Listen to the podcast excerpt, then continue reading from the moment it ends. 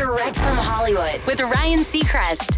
The 26th annual Critics' Choice Awards. They announced their nominees in the world of television, and Netflix was the most dominant network. 26 nominations overall. Two of their dramas, Ozark and The Crown, tied for the most nods for any show with 6 apiece.